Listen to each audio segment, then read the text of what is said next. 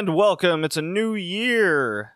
It's Red Leaf Retrocast. Retro Gaming is I, JD, with Colin and Joey. We're back for another year. Hello. Hello, Happy New Year. Happy New Year, everybody. Uh, Merry Christmas, all that stuff that we talked about. And yeah, it's been a month since the last last uh, Retro Gaming podcast. Took a long, long break from this. Uh, well needed, I would say. Yeah, for sure. Yeah, it was perfect timing. Yeah, yeah. Uh, did a little bit of the anime. Had a lot of wrestling to do. I think I might do that yearly, where the wrestling kind of takes uh, priority because the end of year stuff is very popular, and there's a lot of work to do that goes into it, and there's a lot of fun too. So on this episode, it was Colin's pick, and for those that don't know or may be joining us for the first time, the way we're formatting this podcast uh, for the foreseeable future is each host will pick a kind of theme and they'll pick two games to go along with that theme, and then we'll review them on the episode. Uh, it's a lot easier than doing kind of the 10 games when we first started, and then we've slowly trickled down to be more focused on the two, and it's a lot easier on us as well. Yeah. We're busy adults with responsibilities. Mm-hmm. Yeah, this is um, five years now. Podcast's been around. Holy shit. yeah, That's that's amazing. if you add the YouTube stuff, it's uh, it's six. So there you go. Yeah. Wow. It's been quite a journey. So before we get into the theme, we have a uh, topic we'd like to do. Obviously, we'll play a little catch up, see what games we've been playing, but then we'll kind of just kind of go over our our best retro games we played in 2021 for the podcast. We do tier rank all these games, so we'll kind of go over the the top 10 and figure out what were the top 10 we actually played. And then we'll go into our theme, which was Colin's pick. What is it, Colin? It is games that were referenced in the Scott Pilgrim series slash movie. Okay. Uh, full disclosure, I've never seen the movie. I've never seen anything Scott Pilgrim. Never even played the game, so I have no clue. Ah, I was hoping you'd Never at least seen the watch the movie? Movie. You need I to have watch never seen the movie. You should watch the movie. Well, I got a bad kitty right now causing trouble. Ay, ay, ay. Does he ever not cause trouble? Well, since I moved my setup into my bedroom and changed things around, he's less trouble because he's not wanting to go behind things and bite cords and stuff. Uh, oh, because there's less of that in the bedroom. now he was just biting my lamp cord, so that's cool. oh. Don't want that. But he just wants attention. He's, attention, he's an attention whoring cat. Yeah, Scott Pilgrim. Never seen it. Never played it. well, I'll give you this. I'll give you the skinny on the plot. Basically, main character Scott falls in love with a girl named Ramona Flowers, and then, in typical video game fashion, has to fight through her seven evil exes in order to keep dating her. Seven uh, evil exes. Yeah. Notice I didn't say just ex boyfriends. Oh. Gotta have a crazy girlfriend in there as well. Or a robot. I don't know. Could be. Both, actually. See? There you go. Video games are fun. Yeah. This mic closer to me. All right. Because, yeah, the world of Scott Pilgrim operates on video game and comic book logic. Good. As it should as everything should be. yeah. I'll go into more detail later. All right. Well, Colin, you want to keep us going with uh, what games you were playing during the month long break? I know there's a lot to go through. Uh, I'm more on the short end, only a few for me. yeah, you better believe I I played my brains out. Most mostly because in the week leading up to Christmas, I came down with the Rona. Oh, you fool. Yeah. How could you? I went to a karaoke went to a karaoke bar and turned out one of them had asymptomatic and then a bunch of the other guys tested positive and I had to stay home from work. So yeah, lots of gaming during that time. And I to start, I finally beat Iconoclasts. All right. Long time coming there. Yeah, for sure. I mean, the ending was interesting. It reminded me a lot of the movie Oblivion with Tom Cruise. If anybody's seen that. Uh, I think I have. Pretty sure I have. Yeah.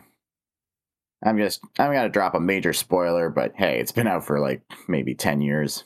Sure. The the big entity that the big religion on the planet of iconoclasts revolves around turns out to be some random ass space pirate that uses his big huge robot to scare the populace into giving him their resources, and he's the one you fight and defeat.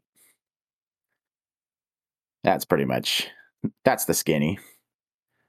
Overall, I had fun with Iconoclast as a whole. I mean, the creator cited Metroid Fusion as his main inspiration for how the game is set up, and you can Mhm. definitely see it here. Okay. And the big one, I finally, finally beat Neo The World Ends With You. Took Wow. way longer than it should have. Yeah, that has been a while. yeah.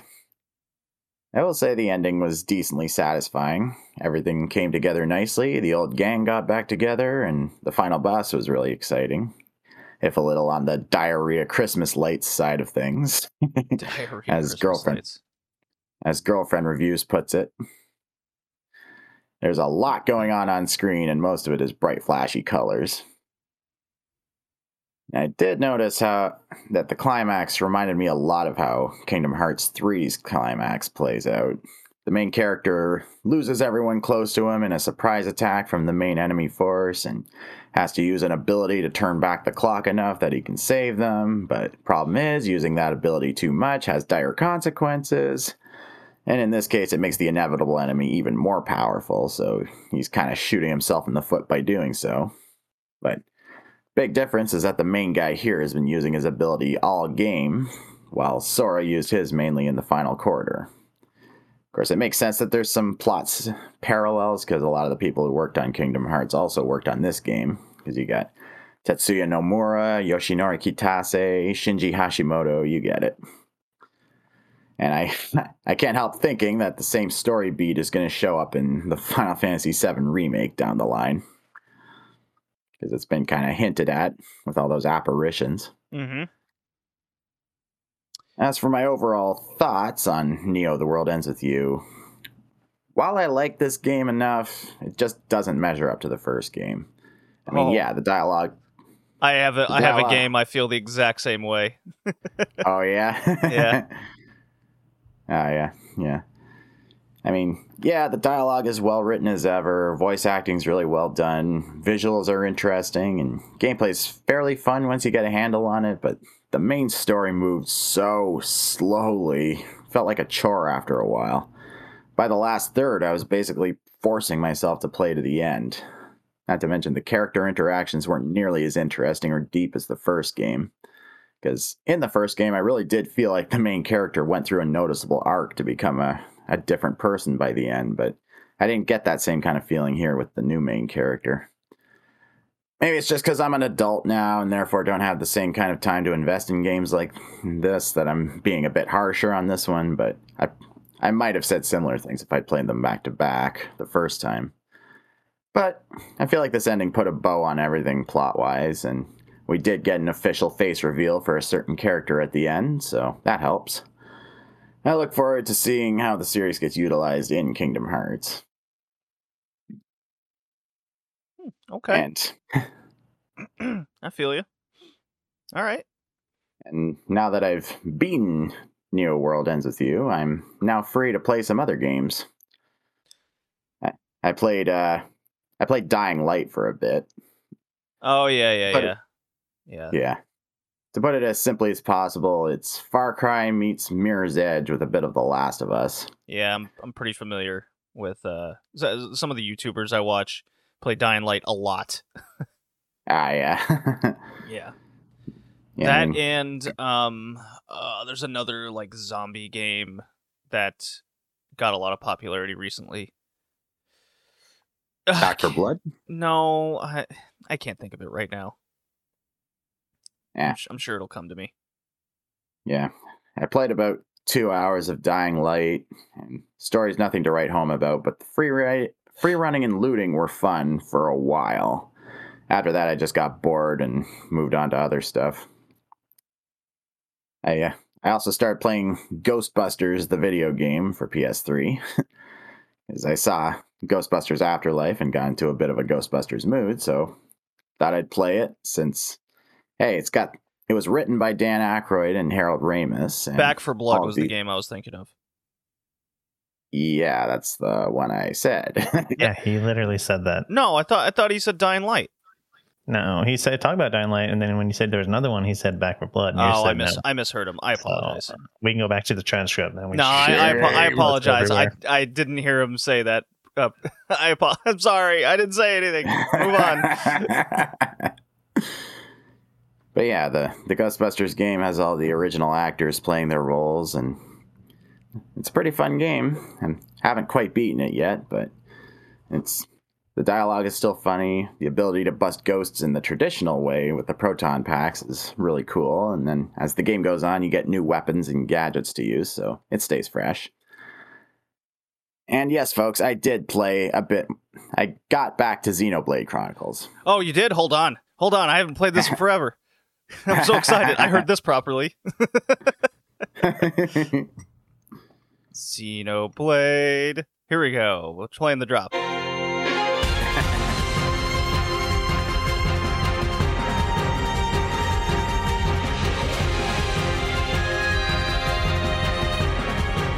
Okay, it's all yours. Xenoblade Chronicles. I'm excited.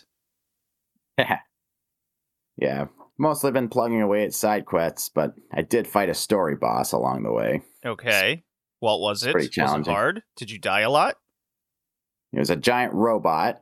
Okay, yeah, yeah. I didn't die a lot, but I came close to dying a lot. Hmm. I'm less, Kept I'm less to- excited now. I was really hoping you'd die a lot.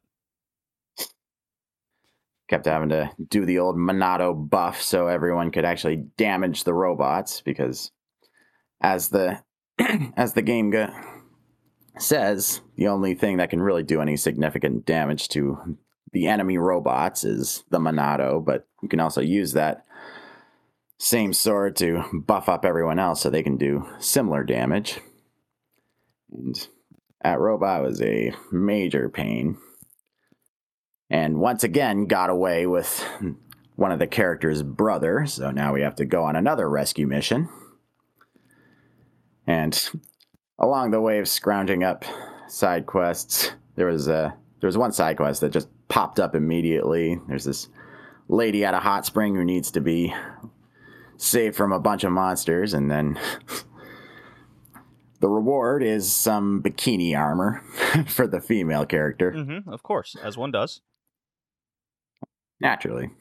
So even Xenoblade Chronicles is not immune to the chainmail bikini trope. Can't cannot be. No, never. But yeah, well on my way to the next uh the next city that's been overrun with robots to find that brother and get him the fuck out of there. Then last game I've played is some of Black Mesa, which is the fan-made remake of Half-Life. Right. And you can you can tell the devs have been working on it for years on end. 'Cause it's just super polished and they even feature some characters from half-life 2 in it like eli vance who is Alyx's dad. I thought that was a nice little detail. And while it's a small detail i wish they hadn't put in music in the direct aftermath of the resonance cascade at the beginning of the game because a big part of what made the original so unsettling to play was the lack of a musical score for most of it. I mean, sure, some sections could have probably benefited from like Silent Hill style tracks, but that section wasn't one of them. All it really needed was the alarm sounds. And I think that's everything. Everything I've played in the break. Excellent. Back to you, boys. I'm very happy you're playing Xenoblade Chronicles again. I made this whole drop for you, and then as soon as I made it, you never played the game again for months on end. And now Hey, you're you can back. blame you can blame Neo the World Ends with You for that. Hmm, fair enough. And now that's done. So back I go. Okay. Uh, Joey, how you doing? I'm doing all right. So we played a Um, we played a game or two together. Yeah, we did. We played. What was the racing game? It was I uh, can see. Cruis'n Blast. Yeah, Cruis'n. I like my Is shirt. like Cruis'n USA? Yeah, it's a it's the newest Yeah, game in the Cruis'n USA series. It's a lot of it's just a easy pick up and play, lots of fun game. yeah, pretty easy game. As long as you don't screw up racing, you're gonna pretty much take. Ah, it's an easy racing game as long as you don't screw up that racing part, you know. I mean, it, but it's not that hard because you can screw up in the beginning. As long as you don't screw up towards the end, you generally are going to be in top three. Generally, yeah. Even even on the hardest difficulty, we're finding out. Yeah, especially if you're the shark. Play the shark, win all the time. the only thing that matters. Yeah, there's some wacky wacky vehicles, quote unquote, that you could be in the game, and then you just kind of the unicorn. Yeah, unicorn's it's fun. Yeah. I mean, I only got it for like twenty bucks. Definitely, definitely got my worth out of it. Uh, basically beat the entire thing. there's not that Yeah. there's not that many tracks, but what they do is they get get you different circuits and switch the tracks up and put like weather conditions involved on those type of tours. So simple enough. Yeah, and there's a lot of things to unlock. So each car you have to level up to unlock. Like first one is what lights, and then you can get other things. So it's it's a pretty fun game to play with someone. I think it'd be boring by yourself though. Yeah, it kind of wears on you when you're playing alone, but yeah, when you and I are just drinking beer uh, the day after Christmas or the day of Christmas, one of those two, It's day Christmas before, Eve, it's believe. Christmas Eve. Yeah. There's lots of drinks at your new house. Congratulations, Joey, Yeah. So I've been busy with that. moving So- moving up in the world with your carpet bathroom with no door. Hey, it's only the sink that has no door. Although eventually I'll update that and Did you fix your Probably. Did you fix your shower drain that you stepped through? no, not yet. oh no. But, yeah, it was the second day we were in. I was washing my hair. My heel hit the drain and it just fell through. It just fell through the bottom of the thing. I was like, "What the hell?" I, I at least my realtor was like in contract. I'm like, "Have you ever seen this?" He's like, "No, I've never seen that." So I don't think it was it was fully connected correctly. So I'm guessing it was leaking and just rusted it from the bottom. But Oh no. that sounds uh, there's right. no damage because there's like they, at least they had it opened up, so it was just to dirt underneath. So everything just drained down. But I haven't had a bathroom yet because he's been dealing with COVID stuff and family friends COVID and all that. So still waiting on a quote to get that fixed. Luckily, we have another bathroom, so it's not a big deal. But That's yeah, good. been Oh, nice God. having a house. Yeah, got a nice big backyard in that Houston Houston region there. Good for the dogs. Yeah, dogs. it's huge. Yeah, they love it. Any other But games, I've been- Joey? Been playing Apex. I actually played enough to okay. complete the season pass for once. I've never completed a season pass in a game, but I actually unlocked all the levels, so playing that a lot. And then I've been playing Lawnmower Simulator. What? Lawnmower Simulator. you fell It's you've fallen very- into this? Have you played Power Washing Simulator before? No, I have not. But I also got Gas Station Simulator, but I haven't played it yet. Um, Wait, I think that one's actually kind of funny. I've seen I've seen a lot of YouTubers yeah, play that. I think there's something to do with like a mob in that one. So yeah. I, I just uh, got sucked into lawn mowing though. It's just very relaxing, especially when I have like all day meetings at work. I'll just mow lawns while listening to people drone on about things I don't care about. So Oh yeah, I'm paying alright. attention though. But uh, th- this two acres here, it's got to be mowed. well, when you have all day meetings and they start off with the same speech every quarter, you know what they're going to say. You don't have to listen. So, but mowing is a very relaxing game. It's just a fun game if you just like to You're learning about progress as well. synergy, the Earth way. synergize. But yeah, that's what I've been playing.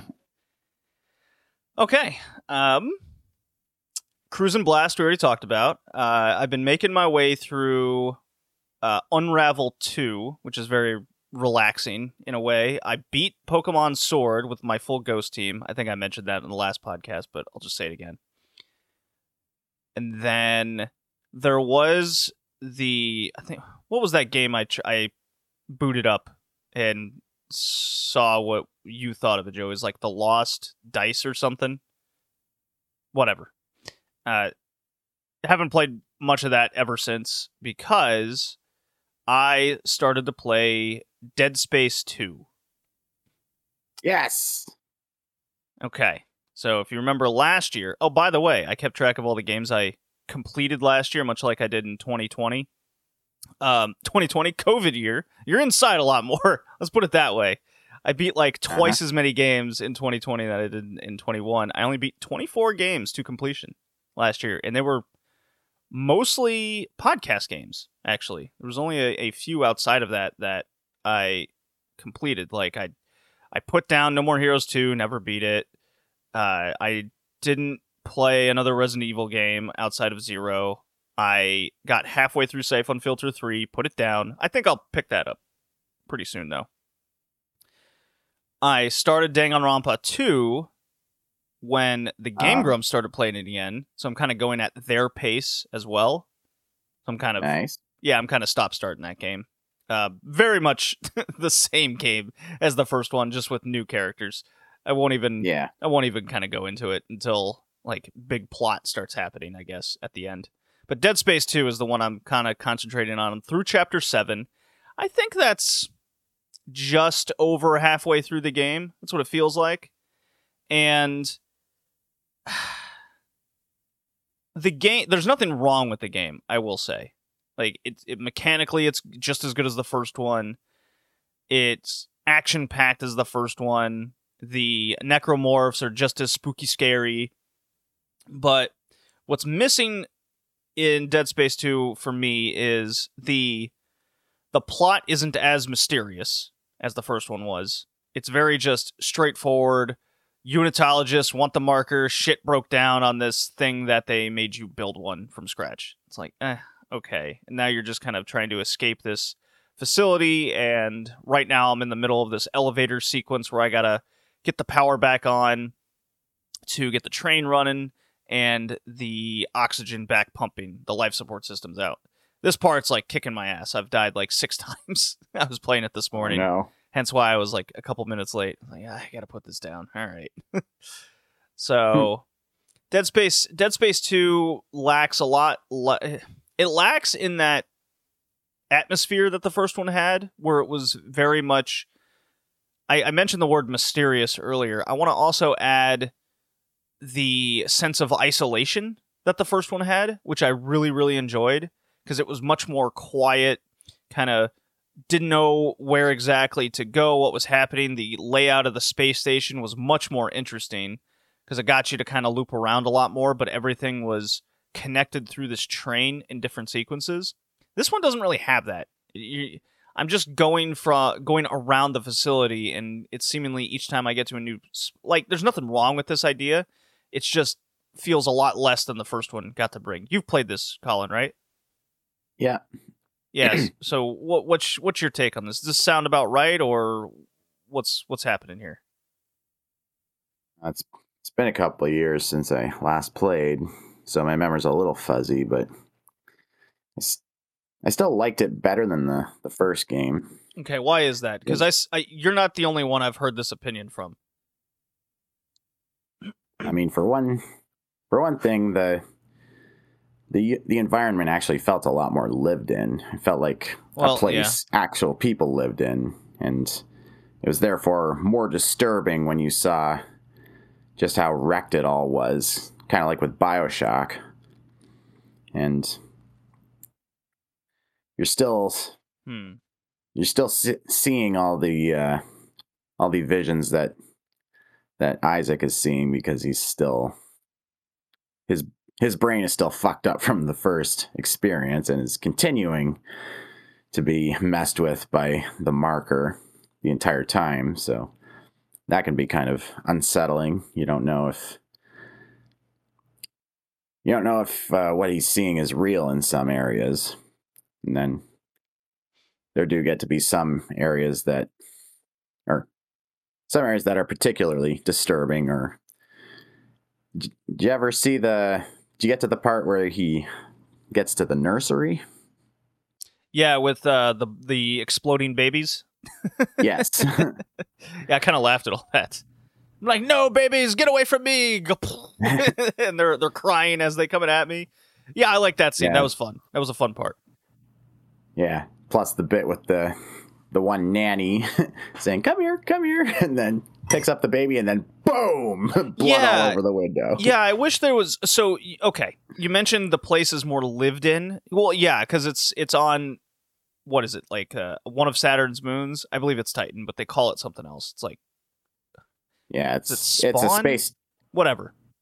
well, Whatever it's it's a space station specifically meant for civilians. Yeah, and the, I know I, I I do agree with what you mean that it it, it does it because it did it did remind me a lot of Bioshock with a lot of the uh like clothing shops and everything like is it, it felt like a real place as opposed to the space station, uh but there aren't that many people actually there, so if they were going to do this, it it feels like they're kind of stuck between wanting to show you crazy scenes like the the nursery one, which was awesome. And then it tries to give you that sense of isolation as well. And my issue is there's no they're trying to balance it and I would have rather had one way or the other. That way I'm actually feeling the dread of this society that has been taken over or it used to be a society that was taken over like BioShock and there's just no one there left except the enemies cuz that's what BioShock had. It had the Yeah. lived in environment but completely wrecked and there's no i think bloodborne also has that to an extent you don't like see anybody in the game outside of a few npcs uh, because everyone's like stuck in buildings and, and whatnot because of everything that's happening uh, that's where i think Yeah. dead space 2 misses the mark for me and that's a good chunk of the game because that's the entire atmosphere and environment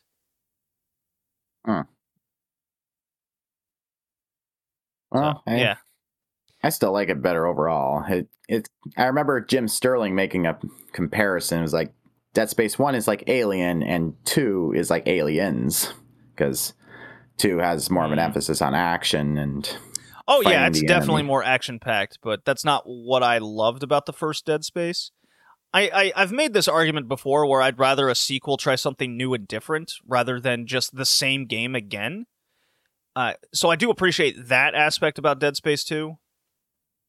Uh, ah, yeah. I just I really feel th- this one because they're still trying to tell this very dreary story uh, and trying to hit the spooky environment that it's like I said it's I, I'm kind I'm kind of nitpicking because the game the like there's nothing wrong with the gameplay. The uh traversing the areas are actually kind of easier which I appreciate. The enemies uh, the enemies hit a little bit harder, but they don't they don't swarm as much as the first one, where it felt more random. I do I do like how it's more manageable. In this one uh, because the controls are sharper. It's much easier to pinpoint the arms and legs of the necromorphs. So there is a lot of improvements of this game, which I do enjoy. So that's why I'm kind of not. I don't hate the game at all. Don't get me wrong. I'm just Yeah, kind yeah. of i'm just i'm just spelling out why i don't like it as much as the first one like if the if the if dead space one i put it i don't know like a tier of an a then this one's like just on the cusp of getting to an a Ah, yeah. yeah Well, I still recommend playing to the end. oh no i'm gonna i'm gonna beat this game. I'm i'm very close. I'm i'm making my way through it. It's it's it's no problem. It's basically all i did last night was play dead space 2 and then i woke up and played a little bit of a little some more. Yeah. Yeah, what what did you think of the the whole uh it this game's take on the zero gravity sections? Cuz uh in the first game you were hopping from platform to platform, but in here you have actual like rockets on your feet and hands. Yeah, Yeah. I so that goes into a lot of the kind of atmosphere and dread feeling that I had the first one because when I got out into space in that first one, I felt almost helpless because I'm bogged down with uh with the limited oxygen. I'm bogged down with having to jump from platform to platform.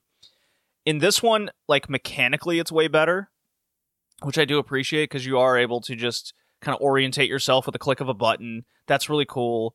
The jetpack may gets you to traverse around it a lot easier. In so, like control wise, it's way better. But that having that this is this is kind of the argument between kind of tank controls in a weird way, where because I'm I'm not limited anymore, the sense of dread and and spookiness was completely taken away. Ah, yeah. Fair enough. But I do recognize just how much technology, just in the video game aspect, l- just took a leap to get that part. And then when I looked looked up, like this game had to have cost a ton of money because of things like that they put in the game. Well, sure as shit. Uh, it's one of the most expensive games ever made. It had a hundred and twenty million dollar budget. I'm trying to look up like how much this sold to see if they like broke Oh. even. Uh, I can't find that yet. So, uh, how much did it sell? Here we go. Sales. Two million in the first week. So, does that break? That has to. No, I don't know if that. I don't know if that breaks even. Yeah, hard to say. yeah, let's see here. Dead Space. Two sales. Let's see here. Uh, it was 60 million to produce and it only sold 4 million. Yeah, so it was kind of a uh, because of how much it cost it it it didn't make up uh yeah, it didn't make up how much it cost. Which is a shame Ah, because you would think 4 million is excellent. Yeah. Um Well, And EA So I think that Wikipedia article is incorrect because uh, everything I'm reading now is it cost 60 million to make, and because it ended up selling about four million copies, it equated to, you know, X amount of, you know, we'll go with like a hundred million in sales. But if Ah, you're yeah. pumping that much money into the game plus advertisements and everything, it sure sounds like you're. It sure sounds like you're kind of just breaking even at that point. I I remember finding it funny that uh, EA's marketing campaign, at least one of them for Dead Space 2, was "Your mom's gonna hate it." I remember that one because they were advertising as this just crazy, vi- visceral, mature game, and it's yeah. But the the funny part is, my mom actually liked it, or at least she liked listening to me play it because, in her words, it reminded her of Battlestar Galactica. Because while she's on the computer, on the other end of the room, I'm playing Dead Space, and at that point, I didn't have any headset, so the volume's on the TV, and she liked listening to all the dialogue and the little audio logs and all that good stuff. So I thought that was really funny. Alrighty, let's uh let me play a fun little drop here, and we can get into our just kind of fun uh, top ten retro games we played last year. We can get into that. Or Joey, you got something you want to add? No, I got nothing. You're good. Okay.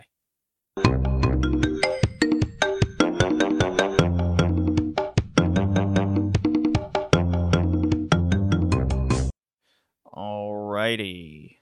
So we're 33 minutes in. Nice little long intro for us on this episode. Uh, for fun, just like we did last year, I got a. Here, I'll um, copy this into the Discord as we're here. Uh, I believe you could just scroll up and see it, actually, still. Yeah, it's right there. Okay. Our S. So the way we work this out is S to F. Uh, we get grade each tier, and in 2021, we had seven games ranked in the S tier, and 14 games ra- ranked in the A tier. Uh, so, I will uh, take it over to you. Obviously, we'll just uh, go one one rank one to seven our S tier games, what we liked the most. I'll kind of write them all down and see what we come to as a consensus. We got Metroid Fusion, Diablo 2, Shock Troopers, God of War, Prince of Persia, Super Mario Bros, and the original Donkey Kong. Colin, what did you, I guess, have the most fun with or think the, the best retro game was that we played in 2021? Uh, by default, it would be Kingdom Hearts 2, and Elite Beat Agents is a very close second. Well, that's not in the S tier. I understand. like, I give saying, a though. fuck. But yeah, uh, if I had to pick one that I hadn't played before, it would be Shocks Troopers.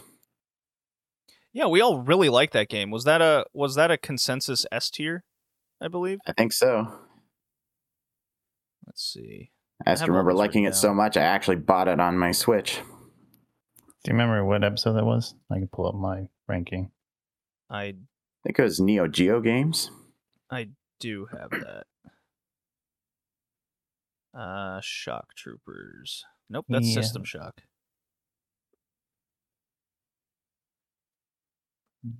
Um, Joey, you gave it an A. Yeah, By I was the gonna way. say I don't think I gave that one an S. Yeah, it's it was- uh, it was an episode ninety Neo Geo.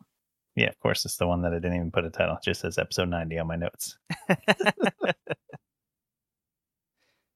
Yeah, I mean, honestly, if we're doing a true top ten, that one won't even make my top ten. So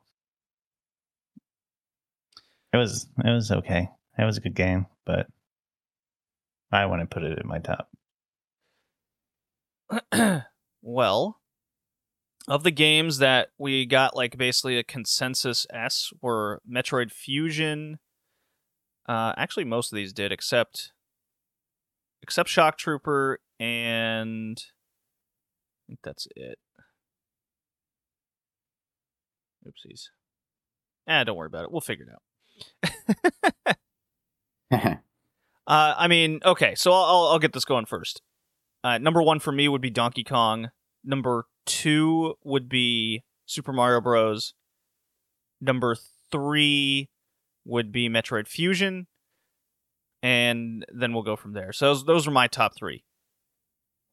My top three are uh, God of War, Okay, yeah. Diablo two, Mario. Colin. He stepped away for a second. Oh, he did. Okay. Oh, I see the message. yeah. So we got. Yeah, I think. Let's see. Yeah, I think I'd put like God of War four. Uh, pr- obviously, I'm not into the Diablo series. That would be my number ten. just, just for me, or number seven, I guess technically. And then Prince of Persia because it's still kind of dated, but we understand its revelation. Shock Troopers. Yeah, okay. So that's my one through seven essentially. My one through seven being God of War, Diablo two, Mario, Prince of Persia, Donkey Kong, Metroid, Shock Troopers. Okay, so we all kind of have different different orders, but in the ballpark of each other. Yeah. Yeah. And then with the A ranked, we have to come down to just three games, eight, nine, ten. We got uh, Guardian Heroes, Time Crisis, one of those.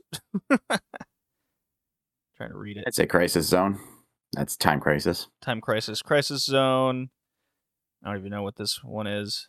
Uh, Legend of Zelda, Metal Slug 4, Gradius, Spin Master, Tekken 4, Metal Wolf Chaos, Metal Wolf Chaos. Madden 04, Oddworld Abe's Exodus, Castlevania Dracula X, Elite Beat Agents, and The Oregon Trail coming in hot. You weren't there for that episode, Joey. We went we went crazy with like cross country Canada out of nowhere and all kinds of things. But Colin, you stepped Yeah. away. Uh, we kind of just went over loosely our top seven bank ranked on that S tier. Uh, oh yeah. yeah, Joey and I kind of had a slightly different order, but mostly the same. What did, what did you what did you think? What do you think? What's your top seven? Uh, I guess number one Mario, number two God of War, number three Donkey Kong, number four Shock Troopers, Mhm. number five Metroid, number six Prince of Persia, and number seven Diablo. Okay, Colin, you and I are very much in, in line uh, with each other. so, all right, I'll I'll just kind of I I think I'll have man. What is this A ranked here after Time Crisis? I I can't tell. Yeah, let me. Uh... Oh, is it Jade Cocoon? Oh, is that what that cover is? I can't I can't tell. Yeah, I- you're right. I think so. Yeah, you're right. That that that that's Jade Cocoon. Um, uh, Legend of Zelda, uh, Castlevania Dracula X, and I'll say my three. You know what? I'll say Jade Cocoon for number three. Cool. I, I'm I'm torn between that and Metal Slug Four, but I think Jade Cocoon really really stuck with me. It's one of the more uh, unique styled games we played on this podcast in last year. Uh, Ah, Joey, Uh, Metal Wolf Chaos, uh, Zelda, and then the last one's hard. It's either gonna be between Madden and Elite Beat Agents. Ooh. Yeah, that was a big surprise last year. I ended up getting myself a copy for my DS. Uh, didn't Yeah, beat I it, think- Colin. I apologize, but I did get my but I did get myself a copy so I could play it uh, another time. Yeah, I think You of it with better. Elite Beat Agents just because it did surprise me. I didn't think I would like it at all. So Yeah, I mean, I'll make it at number ten. Yeah, And for me, I will say number one, Elite Beat Agents. Mhm. Number two is Zelda, and number three, Time Crisis. Time Crisis. Well then, that's a that's a big surprise. Yeah, so I think the surprise of the year was probably Elite Beat Agents. I think it's very very clear on that one. Uh, I think the other one would be Shock Troopers. it's, it's just such a Yeah, yeah. standout on that S tier compared to the other Yeah, games on that list. Absolutely. yeah, we all like that. What was the biggest disappointing game that we played in uh, 2021? Hmm. I would I say it would have to be 007 GoldenEye, considering That's what I was how gonna say. GoldenEye to me was the most disappointing because I thought it would be good. It just doesn't live up, and it's so disappointing. It's not the worst game we played, but it's No. definitely the most disappointing. The worst games we played, the F rank tier games, wa- was Simpsons arcade game, WWF Betrayal on the Game Boy Color, Magic the Gathering on PlayStation, and International Track and Field 2000. Which Joey, we played that way too much as kids. I know, and I don't even remember which one could be worse because half of them aren't even games. Actually, pretty much all of them are not games. I feel we need to clarify for Simpsons Arcade, it's any version that's not the actual arcade cabinet that gets an F. Yes, because the actual arcade cabinet's good. Everything else is just terrible. yeah.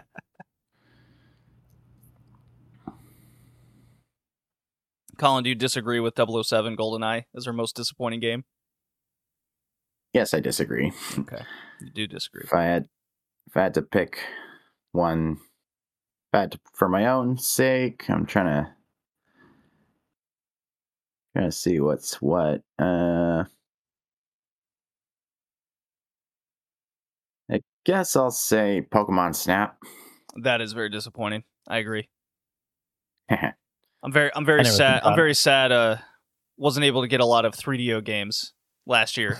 Kept picking I'm themes that glad. they just uh, and we kind of have gone through like most of them at this point. I was just gonna say. Like there's Captain Quasar that stands out to me last year. I had fun with that.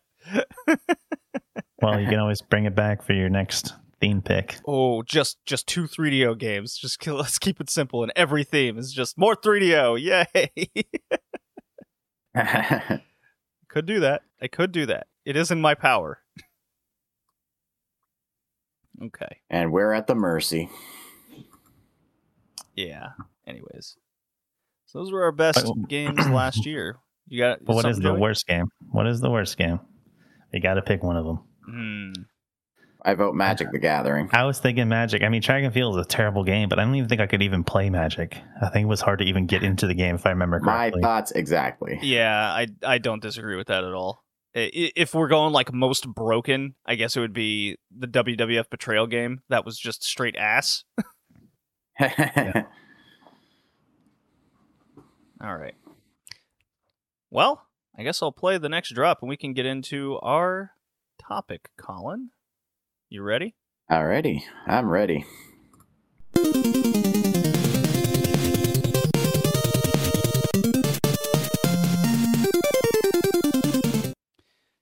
And it's time for the theme Scott Pilgrim referenced games. Or I guess referenced games in Scott, Scott Pilgrim. It's a long title. Just we're going with Scott Pilgrim referenced. As in, I just put Scott Pilgrim, but whatever. well, it's not. Anyways, uh, what were what is okay? So why did you? What was your motivation behind this? Obviously, you're a Scott Pilgrim fan. I know you well, Colin. Uh, but what Yeah, was the yeah. what was any other reason than that?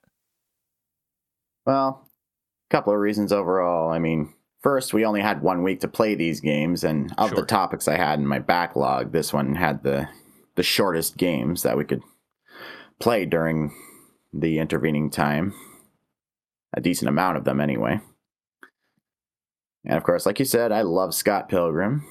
I mean, saw the movie in theaters back when it first came out and fell in love with it. I, I think it was a combination of the video game and comic references, Edgar Wright's masterful editing and focus on little details, sarcastic sense of humor, and above all else, just how unapologetically Canadian it is. I mean, it's one of the few movies that actually lets Toronto be Toronto instead of a stand in for New York City. Right. Yeah, that's that is, that is a very good it. point about that. Absolutely. Put simply, it feels like a movie and series that was made just for me. and fuck it, I'm just gonna say it. Scott Pilgrim vs. the World is my all-time favorite movie. I don't care what anyone says. And of course, I read all the original graphic novels after the fact and fell in love with the series even more. And just recently, I reread them in color, which is what inspired the topic to begin with. In case it's not obvious, I highly recommend Scott Pilgrim as a series to everyone listening, especially if you grew up in or in or around Toronto. Also, to those who don't know, the Scott Scott Pilgrim vs. the World the game is back online for sale. Not just on PSN either, it's on Switch, Steam, Xbox Live, oh, and some stupid platform called Stadia. Who, who gives a shit? Yeah, it's not real. Definitely not. Uh, Side comment: There is this weird Twitter movement that's been going on the last couple months about being Team Stadia. Good luck. I, I don't understand it. It's I just I just look at these threads, and it's just these people that ha- have just rallied behind this Google Stadia, and I th- didn't it like go on sale for basically free at this point. I, I believe I remember reading something like that, or it's dirt cheap to get now because it just doesn't sell. I don't give enough of a shit to find out. But yeah, it's just it's just this weird Twitter movement that's going on that I noticed that's so behind them. It, I, I'm baffled by it. I just I'm just I just look at it in fascination. I don't I don't even comment because I know I know I'll be hit hard and canceled and all that nonsense and ratioed. Ah, Ah, all the all the the Twitter the terms. yeah. What's what's worse, the 3DO or the Stadia? I don't know. I'd say the Stadia stat. I'd say the actually has some Stadia. games.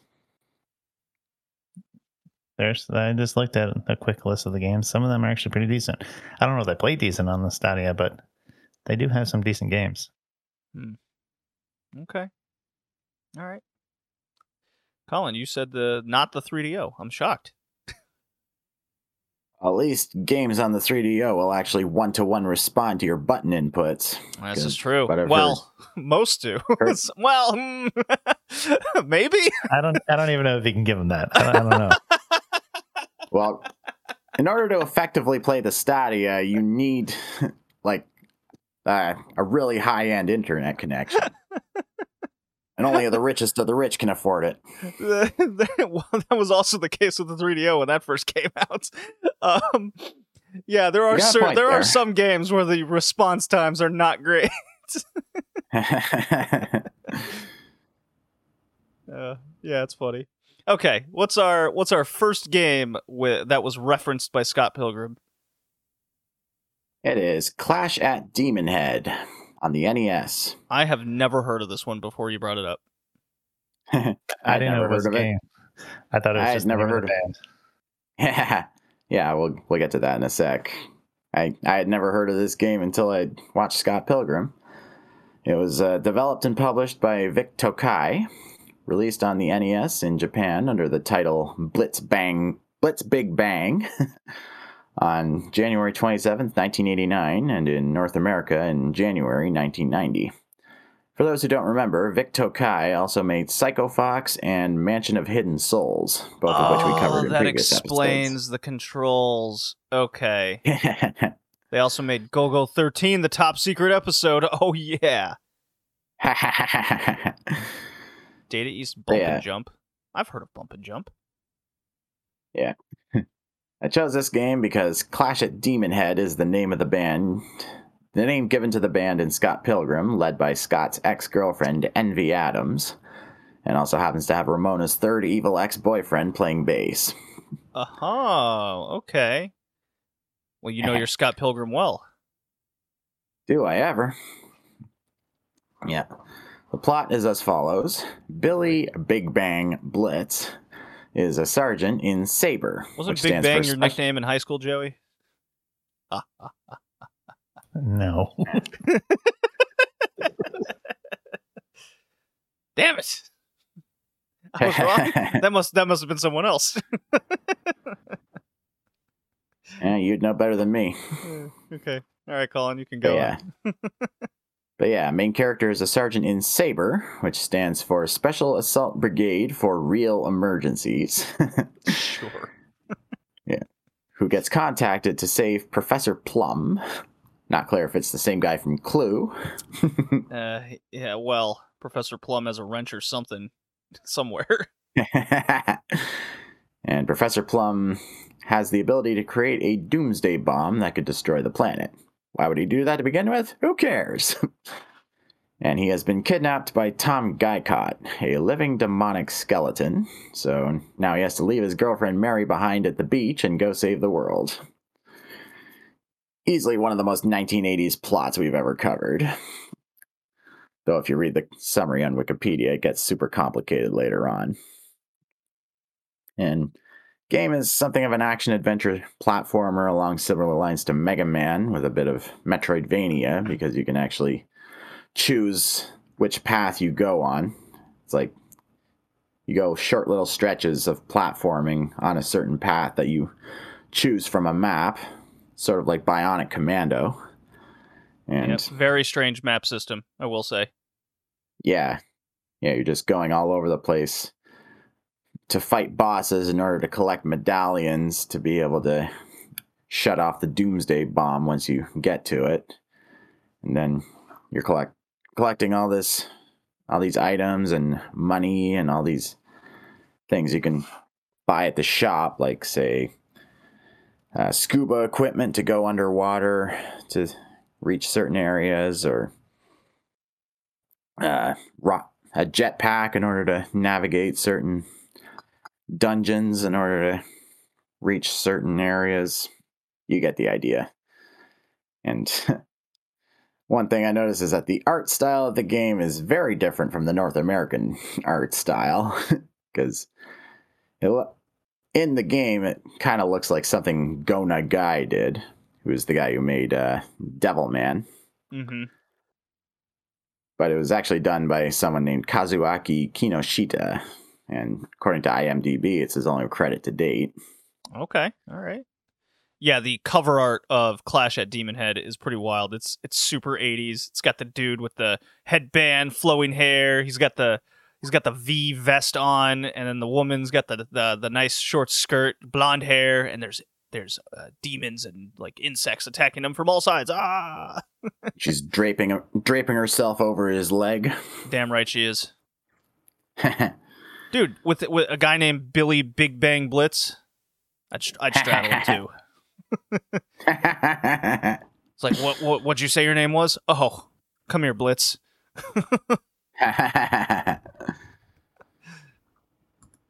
so, what did you guys think of this game? Joey? I really liked it.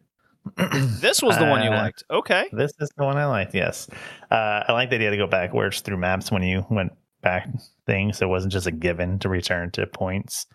Um, did get a little annoying with climbing and then jumping off, climbing the walls, uh, especially when there was enemies and you fell and then you reset and they were back and that got a little annoying. And then sometimes there were jumps that you would have to be off screen to be able to make.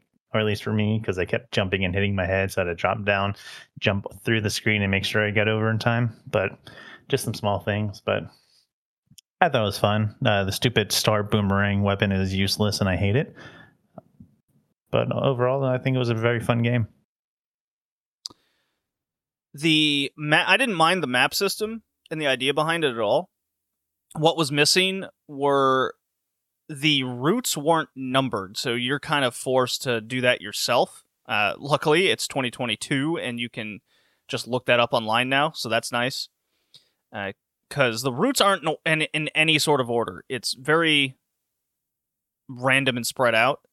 So when you're going through the game and picking your routes, because uh, it's the map is like a spider web, but it doesn't connect with each other in the same way.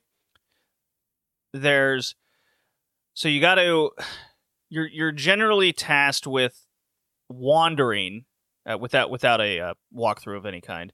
You're just wandering through the maps trying to figure out where you need to go and which route is which. So like your first task is to go to Route 6, but you have no indication of where Route 6 is. Uh, so that's an issue and then task 2 is to make your way to another place. So again, if the routes were numbered on the map, that would be a huge help of where you need to go. Uh, obviously, it's yeah. 1989, so it, lots of times those places were very uh, draw the map yourself, figure it out uh, to extend the life of the game, which isn't the worst thing, and it's very much solvable with just looking it up online these days. Not a big deal in retrospect. And then the backtracking was very interesting. It's uh, it's un- very unique to to this game with to go along with this map. You said Bionic Commando. It's a very good comp uh, with this game. Yeah. Here. Um, the controls weren't ideal for me. It was very fl- very floaty. Like the jump is really high, but the distance isn't. And that caused a lot of issues for me throughout the game uh, especially in certain areas of jumping. That's why uh, Joey probably had an issue with climbing up the wall and then jumping left or right. It's just the distance yeah. isn't there. Uh, so small yeah, things that like that. It, it, that definitely, yeah, you do jump high, but not far. Yeah, and it's obviously it takes something to get used to, but it's definitely a hindrance to how you're able to kind of make your way through the game. Uh, there is a very big silver lining, which is something I vastly love in games like this. It is the continue option with infinite lives. Very nice. Yeah. Love that. Even even uh, an old, so there's boy when you put something like that in a game in the past, uh, I will forgive a lot. So this this this is totally fine. So the game is beatable. It just takes a little while.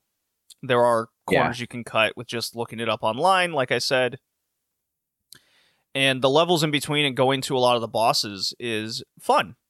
It's like go to Route Six, and then you just go, okay, where's my next one? Route I don't know, what was it, like twenty five? It's in the upper left hand corner. Okay, how do I get there? But that's where I gotta go because you have the map where everything's numbered out in front of you. That solves a lot of issues that you would you would come across. But if you want to go old school, then just draw the map out yourself, and that'll extend a lot of time and have more fun uh, tracking your way through the world. So there it's kind of like the the the Legend of Zelda option where you don't really know know where to go, so you just wander and then make the map yourself uh, throughout. And uh, much like in dungeons where it reveals itself, you're mapping everything out. Uh, well, the way you want to.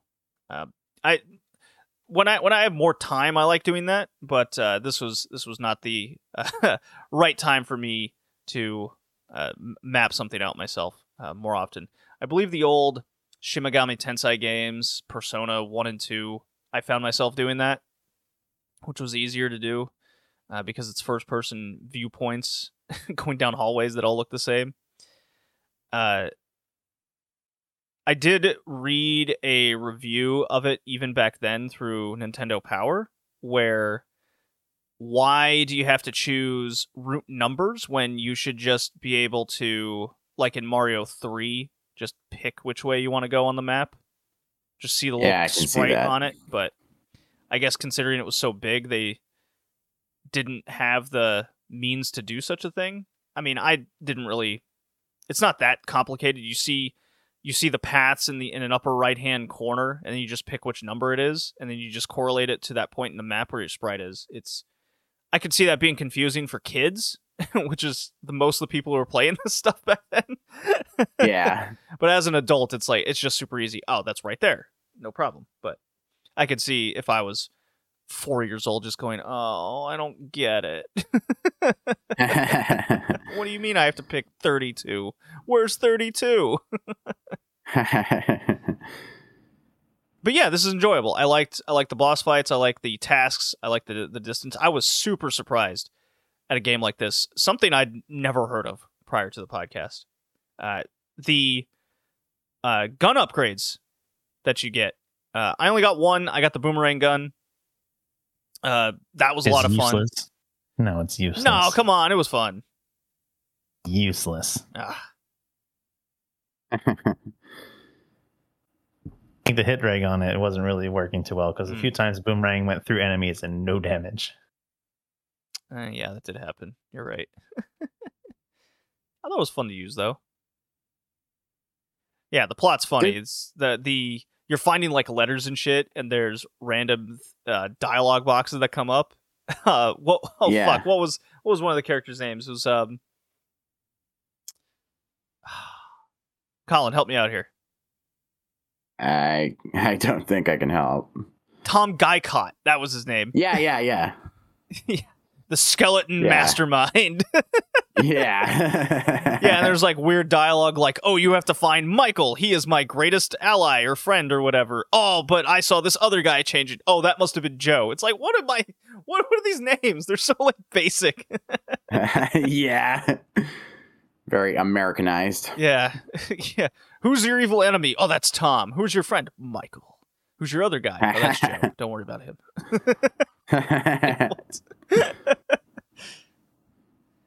Guycot. Meanwhile, we got main character Billy. Fuck. Uh, what were the Japanese names? Do we? What, what, I, that I bet they were better. Maybe I don't know. I doubt that the Jap the, the Japanese game makers were like, "What's our name, main character's name? Billy." Don't think they were thinking that way. Probably not. Yeah. Okay. That's all I got to say I- about Clash of Demonhead. It was it was it was great. I liked it. Yeah, it's a good game. I I do wish they'd maybe on like the map they'd have like little indicators as to where each boss castle is, just so you can kind of plan your route out a little better, or where you can find the shop. But then again, that might have been part of the fun, just like discovering it for yourself. Right. You map it out yourself situation, mark it down. Yeah. Yeah. That's that's it, that's obviously the intention here. yeah. I- but again- I kind of shot my. Again, if you don't have time for that, you can easily just look this shit up and it's all it spells it out for you so you don't have to muck around with all that. And the ending has is just kind of one of the most generic things ever. It's like the main character, very generic anime of the time. It's like we got it. I've learned something today. We got to use our technology for good, or some such thing. And then it's like the end. of course. Of course it's one of those. God. so goofy. So my God, you just reminded me of my most hated ending ever in a video game, and that was Shinobi on the Master System. Oh yeah. You beat the final boss, and it just goes game over. It's like fuck you. That's it. No credits, no like ending sequence. It's just you beat them, game over. Like oh, the game's over. Okay, yeah, uh, yeah, I guess it is. After all that, Yep. Fuck. So I would take a I would take a dialogue box that just says, "Eh, technology, yay, you win." yeah. better. okay.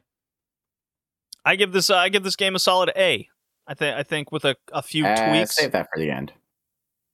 All right, fine.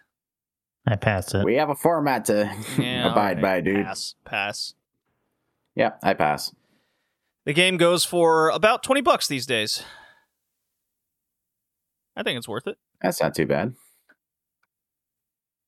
Next game, Colin. Yes. Next is Shatterhand, also hmm. on the NES. Developed by Natsume and published by in Japan by Angel and in North America and the EU by Jaleco. Don't you love that name? Released on the NES in Japan on October 26, 1991, in North America on December 1991, and in the EU on November 19, 1992.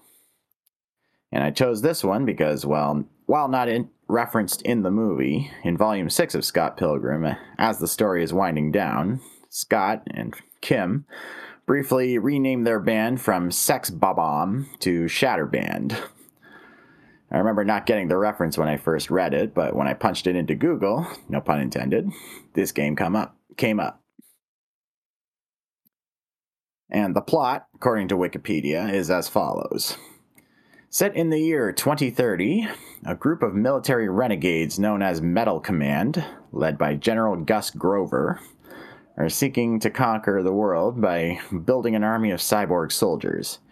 Steve Herman, a young police officer from the Bronx, ends up losing both of his arms during a skirmish with members of Metal Command. And after the incident, he's offered two specially developed cybernetic arms, developed by the Law and Order Regulatory Division or LORD, to replace the ones he lost. Herman accepts the offer and becomes an agent codenamed Shatterhand, who is now tasked with the mission to defeat Metal Command. And as gameplay goes, it's an action platformer beat 'em up type thing. Think Ninja Gaiden meets Double Dragon. But with all punches.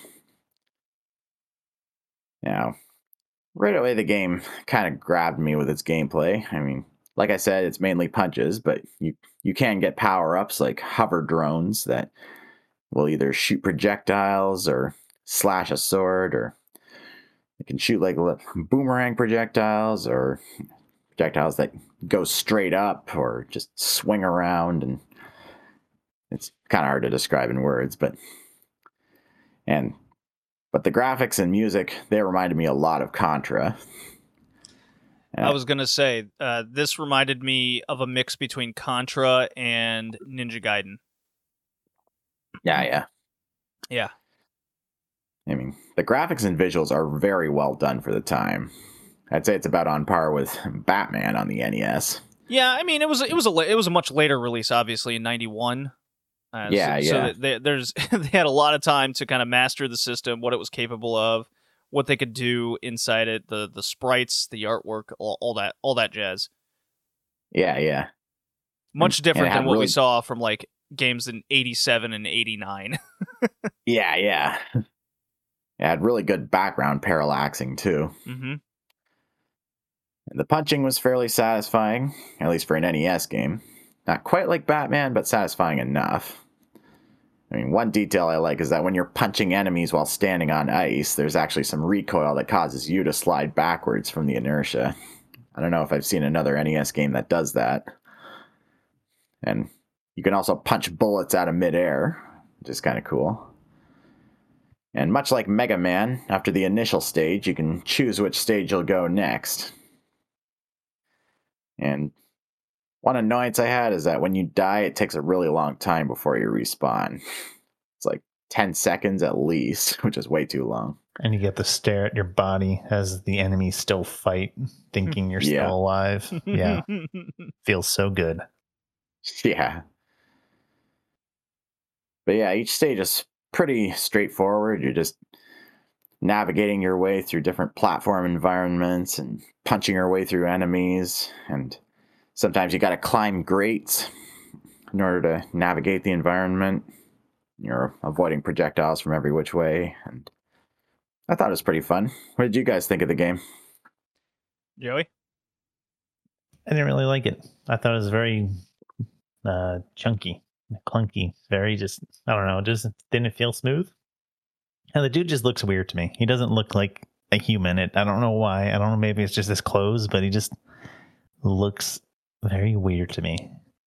And it took me the whole first level to figure out that those blocks you punch with like the symbols on it actually are something more than something you have to hit 10 times to get a coin. So I kind of screwed that up because I wasn't thinking. So, uh, but I thought it was just okay. I mean, it wasn't not my cup of tea. I didn't really care for running around punching people with a weird looking dude.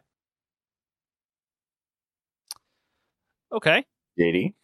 I also like this game though. Uh, I thought it controlled extremely well. I love the uh, I love the progressing difficulty of the game. Like level one, I didn't think was all that difficult.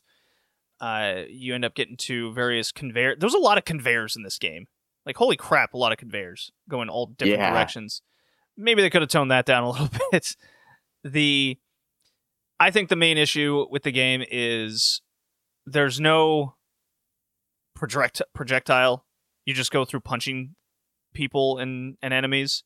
You do they tried to make up for that with the little hoverbot that you end up getting, uh, Ninja Gaiden style, with uh, getting uh, various like Greek symbols, and those Greek symbols, any combination will get you a different ability for your little floating robot friend. The even the issue with that is it's kind of it's kind of difficult to because they were they were clearly going for some Gradius uh, effect there with with that to make up for the lack of ability that you have with just punching because there's no distance. You can't cover any distance with the punch. So Yeah. I think a lot would would have been solved if you if this character would have had I don't know a sword, nun- nunchakus, something something that could get a little bit more distance with the character because otherwise everything else is really solid about this. Um, the I think this had infinite continues as well, did it not? Uh, yeah, I think so. Yeah. Although generally, when you died, you started back at the screen that had the level select. Right, yeah, it's kind of what Ninja Gaiden does. You go back X amount of of a stage or stages. Yeah. I think I think that's fair. Yeah, i i my my my biggest gripe came down to the distance you can cover with your hits, because the Yeah. game is very difficult to try to traverse a lot of the enemies without, because you really have to get on top of an enemy to to hit him, and therefore because you're so close to him, you just constantly find yourself taking damage. Yeah. Someone Yeah, remake this agree. game with a sword or something, and you you got yourself a great game. Or at the very least, some, f- force punches or something where you can extend a force Yeah. from your punches. yeah, I was just gonna say that. It's like send out little shock waves. yeah, maybe maybe some upgrades you can get in the game while it gets it gets you things to cover that distance. That'd be a cool thing. It's a very it's a very simple fix because you get that down, we're looking at an S S rank tier game. But instead, you're kind of you're you're so limited in that action throughout the game, and you just I found myself dying uh, pretty damn easy because of a lot of this going on Yeah. we're unfortunately kind of looking at a low, much lower because of that. It, it really hinders so much because there's there's a lot to like here. I mean, it's a guy with a metal fist and sunglasses, and it's got the Yeah. single brim. It's very it's very nineties. Yeah. look at everything. It's like Jax from Mortal Kombat. Oh, I was thinking more uh, Johnny Cage without the without the kooky dialogue behind him. Uh, it's, it's the cybernetic arms that that remind me of Jax. Oh, okay, yeah, I see that. I can see Johnny Cage because of the sunglasses. No, Yeah. see, we're we're we're fixated on two different things, but we're in the same Ah, mix of conclusion mix of the two. yeah, part Jax, part Johnny Cage. All awesome. All awesome. what we need is some dialogue in this game, a lot more. yeah. Yeah, I can see that. Yeah, I I still give it a pass. yeah, I'll still pass it. There's just, I, I wish, Yeah, I, a- I- yeah, I, um, I'm There's very, a lot that can be improved. and very, and very much easily in that aspect too. Could, do you think they made the decision with the the whole punching mechanism to bring about that difficulty, or do you just think Metal Fist would be cool and we're just gonna make it that way? Probably the latter, right? Yeah, that's what I'm thinking. And probably easier. So I'm gonna actually fail this game. I don't think if you don't play it, you don't miss anything. Hmm, Joey with the harsh critique. Okay. Well, uh, this game goes for about seventy dollars Oh right man. now. Uh, it's, it's one of the more expensive ones. Uh, that's that. This sounds like all repro to me.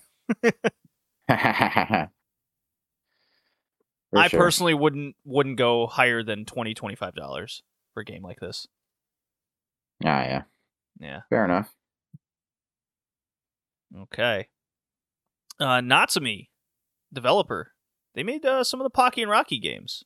They are capable of making some solid, good action stuff. Ah, yeah. Yeah. Jaleco. Jaleco. Okay. All right. So the two games were Shatterhand and Clash at the Demonhead. I'll go first. Uh, Tears. I'm going an A on Clash and a B on Shatterhand. All right. And I'm same thing. A for Clash, B for Shatterhand. Because Clash of Demonhead had a lot more creativity to it, I felt. I think so, yeah, for sure. And more ways to play the game, too. I agree. Yeah, I liked all the upgrades. Uh, what Clash had with the character in action, that's what Shatterhand was missing. Yeah, for sure. Joey? I'm gonna give A for Clash. All right. And borderline C, almost a D for Shatterhand. You want to go D? We can go D. Yeah, I'm gonna go D. I'm gonna I'm gonna go D. All right, because that's still no matter what you chose, it still kind of comes out to a B, a BC, Yeah. whatever. But that's an A for Clash. I'll put a. What do you think, Colin? Shall I shall I go round down to a C, or are we rounding up to a B for Shatterhand? Uh, we're gonna be nice to start the year, or are we just gonna be like, ah, fuck, I'll say up to a B. up to a B? All right, Joey, he uh, superseded you on that one. That's fine. That's fine. Whatever. Whatever, bro. Join us next time. It will be Joey's theme pick at the end of the month. We'll see you next time. Bye. I know.